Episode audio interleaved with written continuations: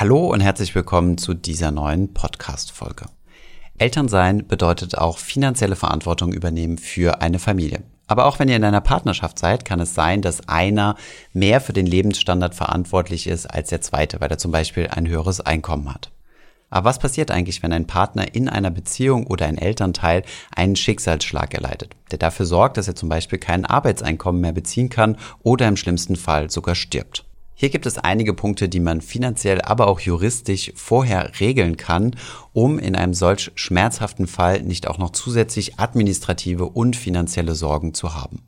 Wir haben euch in der heutigen Folge deswegen einmal acht Dinge ausgearbeitet, die ihr absolut vorsorglich tun solltet, um euch für solche Fälle abzusichern. Viel Spaß bei dieser Folge.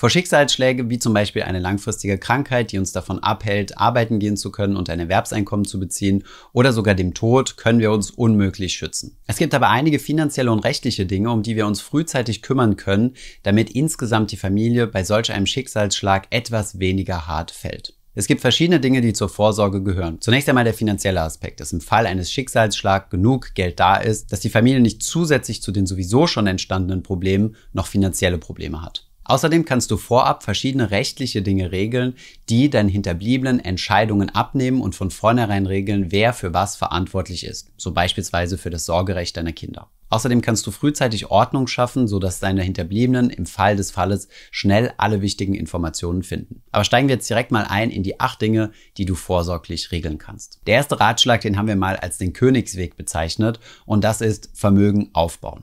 Ein Vermögen, von dem du oder deine Hinterbliebenen bei einem Schicksalsschlag zehren können, ist natürlich die beste Vorsorge. Gleichzeitig ist sie auch die günstigste, denn du musst niemanden dafür bezahlen, der dir ein Risiko absichert und auch keine Abschlussprovisionen bezahlen.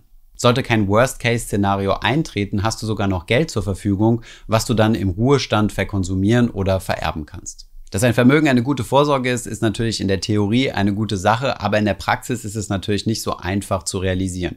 Denn die meisten Menschen brauchen natürlich eine gewisse Zeit, um sich überhaupt mal ein Vermögenspolster aufzubauen.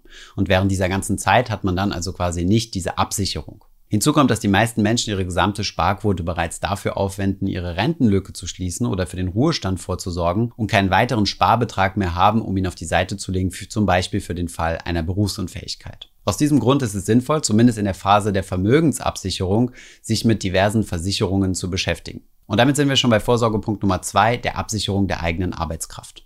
Wenn deine Familie vollständig oder zu einem nicht vernachlässigbaren Teil von deinem Einkommen abhängig ist, ist eine der wichtigsten Versicherungen, die du abschließen kannst, die Berufsunfähigkeitsversicherung. Denn solange du dein Vermögen noch nicht aus Kapitalerträgen beziehst, also quasi aus den Früchten deiner Geldanlage, wirst du dein Einkommen aus Arbeitskraft beziehen. Solltest du diese Arbeitskraft aufgrund von einem Unfall oder beispielsweise einer längeren Krankheit, dazu zählen übrigens auch psychische Krankheiten, nicht mehr haben, dann würde auch das entsprechende Einkommen temporär oder für immer wegfallen.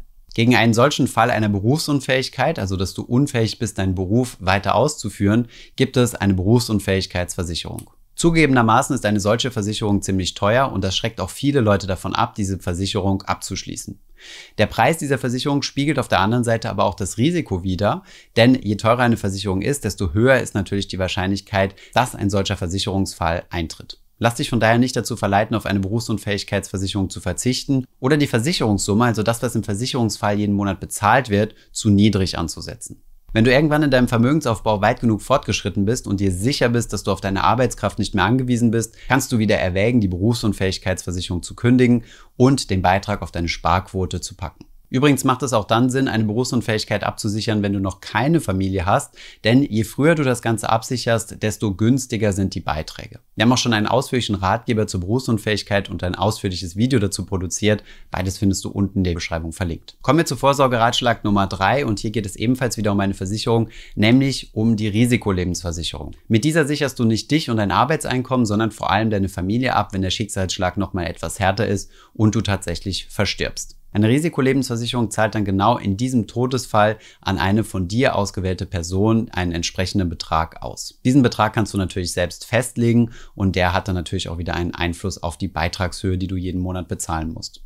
Im Vergleich zur Berufsunfähigkeitsversicherung ist eine Risikolebensversicherung aber verhältnismäßig günstig. Häufig bietet man dir eine Risikolebensversicherung in Kombination mit anderen Produkten an, beispielsweise kombiniert mit einer Berufsunfähigkeitsversicherung oder einer klassischen Lebensversicherung, mit der du für dein Rentenalter sparst. Von solchen Kombiprodukten raten wir grundsätzlich ab. Sie sind relativ intransparent, du kannst sie wenig individuell steuern und sie sind im Gesamtpaket häufig teurer, deswegen macht es Sinn, Versicherungen immer separat abzuschließen. Eine Risikolebensversicherung ist ein absolutes Muss, wenn du eine Immobilienfinanzierung laufen hast. Denn sollte im Todesfall dein Einkommen wegfallen, mit dem du ja das Immobiliendarlehen bezahlst, sollte sichergestellt sein, dass dann zumindest eine Risikolebensversicherung da ist, die dir einen Betrag ausbezahlt, der das Haus direkt schuldenfrei machen würde und dass nicht dann zusätzlich deine Familie noch aus dem Haus ausziehen muss, weil sie die Darlehensrate nicht mehr bezahlen kann.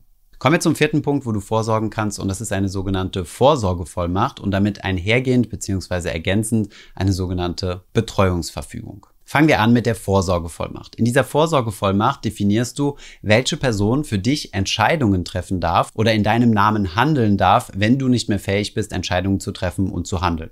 Sicherlich habt ihr jemanden im Kopf, wo ihr denkt, naja, wenn ich irgendwie nicht mehr fähig bin, Entscheidungen zu treffen, wird sich schon diese oder jene Person darum kümmern. Es ist aber durchaus sinnvoll, dieser Person auch tatsächlich eine Vorsorgevollmacht zu geben, anstatt einfach nur davon auszugehen, dass sie auch zukünftig dann Entscheidungen für einen treffen darf, wenn es einem wirklich nicht gut geht.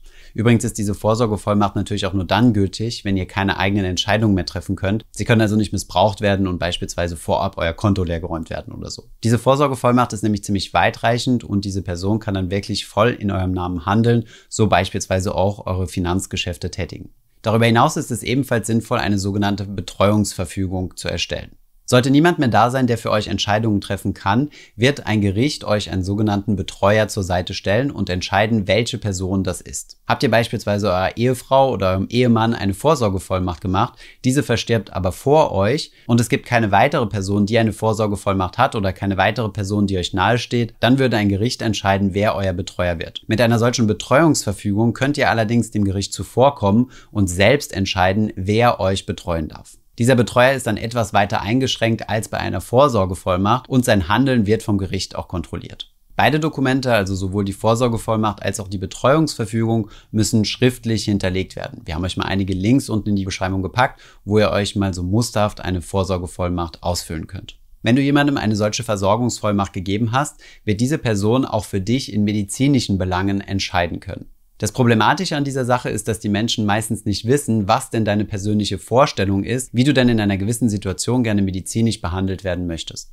Und hier kommen wir schon zum fünften Vorsorgepunkt, nämlich der sogenannten Patientenverfügung. Hierzu haben wir schon ein ausführliches Video mit dem Notar Nino Lauermann gemacht, wo wir auf das Thema genauer eingegangen sind. In dieser Patientenverfügung legst du fest, welche medizinischen Maßnahmen an dir angegangen werden. Denn Ärzte handeln immer nach dem Prinzip, dass sie alles Menschenmögliche tun werden, um deinen Gesundheitszustand zu erhalten oder zu verbessern. Das bedeutet anders gesagt, sie werden dich immer am Leben halten. Vielleicht gibt es aber einige Situationen, wo du sagst, ich möchte nicht am Leben gehalten werden, wenn du zum Beispiel im Koma bist und es sehr, sehr sicher ist, dass du zum Beispiel eine lange Zeit in diesem Koma sein wirst und solltest du aus dem Koma erwachen, dass du dann einen Großteil deiner geistigen Kapazitäten verloren hast. In dieser Patientenverfügung regelst du also, wie man medizinisch mit dir umgehen soll. Das hilft zunächst einmal dir, denn du wirst genau das erfahren, was du ja vorher festgelegt hast und es entlastet vor allem deine Angehörigen, denn sie müssen keine extrem schwerwiegenden Entscheidungen treffen, sondern können quasi genau in deinem Willen handeln. Diese Patientenverfügung muss rechtlich und formal sauber ausgefüllt sein, denn es darf natürlich keinen Zweifel an deinem Willen geben, nicht dass man die Geräte vielleicht vorzeitig abschaltet, obwohl das überhaupt nicht dein Ziel war. Es gibt vom Bundesjustizministerium eine Vorlage und auch einen Fragebogen, an dem man sich orientieren kann. Die Links hierzu findest du natürlich auch unten in der Beschreibung. Kommen wir zum sechsten Vorsorgepunkt und der ist relevant für Eltern, die minderjährige Kinder haben. Es geht um die sogenannte Sorgerechtsverfügung. Diese Sorgerechtsverfügung ist eigentlich relativ parallel zur Betreuungsverfügung zu betrachten. Sollten beide Eltern eines minderjährigen Kindes versterben, wird ein Familiengericht festlegen, wer denn jetzt zukünftig das Sorgerecht übernimmt. Sollte nur einer der beiden Eltern versterben und beide haben das Sorgerecht, dann bleibt das Sorgerecht bei dem überlebenden Partner. Versterben aber beide oder hat der andere überlebende Partner kein Sorgerecht, dann wird ein Familiengericht entscheiden. Und mit einer solchen Sorgerechtsverfügung könnte jemanden vorschlagen, den das Familiengericht dann mit berücksichtigt. Anders als bei der Betreuungsverfügung ist das allerdings nicht bindend, denn das Gericht kann auch zum gegenteiligen Schluss kommen, dass die Person nicht fähig ist, das Sorgerecht zu übernehmen. Übrigens haben Kinder ab 14 Jahre auch ein Mitspracherecht, wer deren Vormund sein wird. Wer sich übrigens um das Vermögen des Kindes kümmert, das kann man nochmal separat regeln. Zusätzlich zur Sorgerechtsverfügung, was ihr auf jeden Fall machen solltet, gibt es auch eine sogenannte Sorgerechtsvollmacht, falls ihr das Sorgerecht mal temporär verlieren solltet, wenn ihr zum Beispiel im Koma seid oder eine Zeit lang nicht zurechnungsfähig. Kommen wir zum siebten Punkt, über den du dir vorsorglich Gedanken machen solltest, und das ist das Testament. Im Testament kannst du regeln, wer in deinem Todesfall was bekommt. Natürlich lässt sich hier nicht alles frei regeln, sondern es gibt auch gewisse Mindestansprüche, aber im Testament kannst du das Ganze schon ganz gut steuern. Und die Erbfolge ist in Deutschland ziemlich komplex, deswegen macht es Sinn, sich vorher zu überlegen, wer wie viel Vermögen bekommen soll, gerade wenn du vorgesorgt hast und auch etwas da ist, was man verteilen kann. Auch hierzu haben wir schon ein ausführliches Video mit deinem Notar gemacht, das findest du unten verlinkt. Einer großen Beliebtheit erfreut sich das sogenannte Berliner Testament. Hierbei regelst du, dass im Todesfall zunächst einmal alles dein Ehemann oder deine Ehefrau bekommt und dann erst beim Tod dieser oder dessen wird das Vermögen dann weiter an die Kinder vererbt. Ein Testament ist besonders dann sinnvoll, wenn man nicht in einer Ehe zusammenlebt oder wenn man zum Beispiel in einer Patchwork-Familie zusammengekommen ist oder wenn man, wie im Fall des Berliner Testaments, zunächst einmal die Kinder vom Erbe ausschließen möchte, um zunächst einmal alles dem Partner oder der Partnerin zukommen zu lassen und sie dann erst in einem zweiten Schritt erben zu lassen. Grundsätzlich ist ein solches Testament aber auch sicherlich für den Familienfrieden sinnvoll. Kommen wir mal zum achten Vorsorgepunkt und das ist ein bisschen so ein Sammelbecken, wo wir verschiedene Punkte gesammelt haben. Zunächst einmal solltest du eine Liste aufstellen von allen Versicherungen und allen Vermögenswerten, die du besitzt. Diese Liste sollte auch deinem Partner oder deiner Partnerin oder sehr nahestehenden Angehörigen bekannt sein, dass diese im schlimmsten Fall wissen, wo welche Informationen zu finden sind. Bist du zum Beispiel im Koma oder stark krank oder hast einen Unfall erlitten, wissen sie direkt, welche Versicherungen bestehen. Hierzu legst du dir am besten einen Notfallordner an, wo wie gesagt diese Versicherungen aufgelistet verpflichtet sind, idealerweise mit Vertragsnummer und dann auch weitere Dokumente, über die wir eben gesprochen haben, wie zum Beispiel die Vorsorgevollmacht, dein Testament, Patientenverfügung und auch die Sorgerechtsverfügung, wenn deine Kinder noch minderjährig sind. Das wird deinen Angehörigen und auch dir selbst sehr hilfreich sein, dass sie im Notfall sich nicht noch durch Papierberge wühlen müssen oder bei verschiedenen Finanzinstituten nachfragen, ob du dort vielleicht ein Konto hast. Sinnvoll ist es übrigens auch in einer Partnerschaft, sich eine Vollmacht für das Konto des Partners oder der Partnerin einrichten zu lassen. Somit hat man im Notfall direkten Zugriff auf das Konto, hat also Zugriff auf die direkte Liquidität und ist nicht durch verschiedene administrative Dinge wie zum Beispiel eine Sterbeurkunde daran gehindert, hier an das Kapital zu kommen, was in solchen Fällen meistens dringend benötigt wird. Es ist sowieso sehr sinnvoll, in einer Partnerschaft offen und transparent mit dem Thema Finanzen umzugehen. Das hilft einer Partnerschaft auf Augenhöhe. Ebenfalls zur Vorsorge gehört es für mich, Kinder frühzeitig mit dem Thema Finanzen vertraut zu machen und auch schon frühzeitig, wenn das Budget es hergibt, einen eigenen Sparplan für die Kinder aufzusetzen, dass sie sich schon mal mit dem Kapitalmarkt vertraut machen können und Verantwortung für die eigenen Finanzen übernehmen können. Das waren soweit auch schon mal unsere acht Punkte der Vorsorge, die ihr euch auf jeden Fall einmal anschauen solltet, mit denen ihr euch beschäftigen solltet. Sicherlich kein sonderlich lustiges Thema. Ich vergleiche das so ein bisschen wie mit dem Backup von einem Computer. Wenn der PC abgeraucht ist, dann ist der Moment, wo man am meisten bereut, dass man sich nicht um sein Backup gekümmert hat. Wenn ihr aber finanziell und juristisch ein anständiges Backup gemacht habt, dann habt ihr bzw. eure Hinterbliebenen ein paar Probleme weniger zu lösen. Ich hoffe, diese Podcast-Folge hat dir gefallen. Wenn ja, dann zöger doch nicht in deinem Umfeld über diesen Podcast zu sprechen, bei Freunden und Bekannten.